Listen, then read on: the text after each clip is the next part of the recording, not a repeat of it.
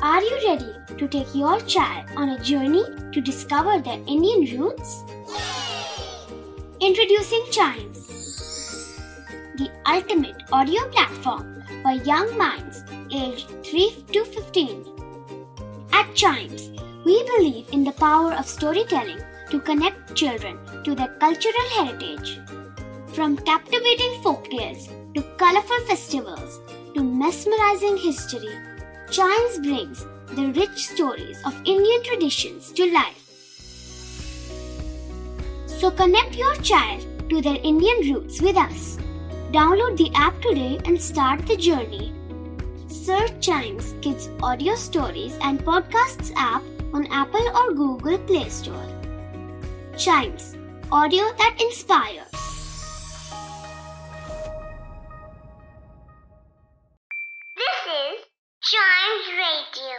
Podcast. हर दिन की एक कहानी होती है। कुछ ऐसी बातें जो उस दिन को बना देती हैं हिस्ट्री का हिस्सा।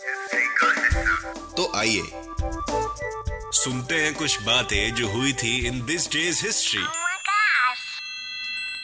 Hello and welcome to this day's history's another episode आज हम जानेंगे कि 17 सितंबर इतिहास में क्यों है इम्पोर्टेंट चलिए तो शुरू करते हैं। 1950 में आज ही के दिन famous painter M F Hussain का जन्म महाराष्ट्र में हुआ था। मकबूल फिदा हुसैन को महाभारत से जुड़े किरदारों की पेंटिंग्स के लिए जाना जाता है। उन्हें पद्म विभूषण और पद्म भूषण से सम्मानित किया जा चुका है। 1971 में एम एफ़ हुसैन को world famous painter Pablo Picasso के साथ ब्राज़ील में स्पेशली इनवाइट किया गया था। एम एफ़ हुसैन ने गजगामिनी और मीनाक्षी जैसी फिल्म्स भी बनाई थी। वहीं 1948 में आज ही के दिन हैदराबाद के निज़ाम अपनी सत्ता छोड़कर भारत में शामिल हो गए थे। इंडियन आर्मी ने हैदराबाद को इंडिया में मिलाने का अभियान 13 सितंबर 1948 से शुरू किया था और इस अभियान को ऑपरेशन पोलो कहते हैं।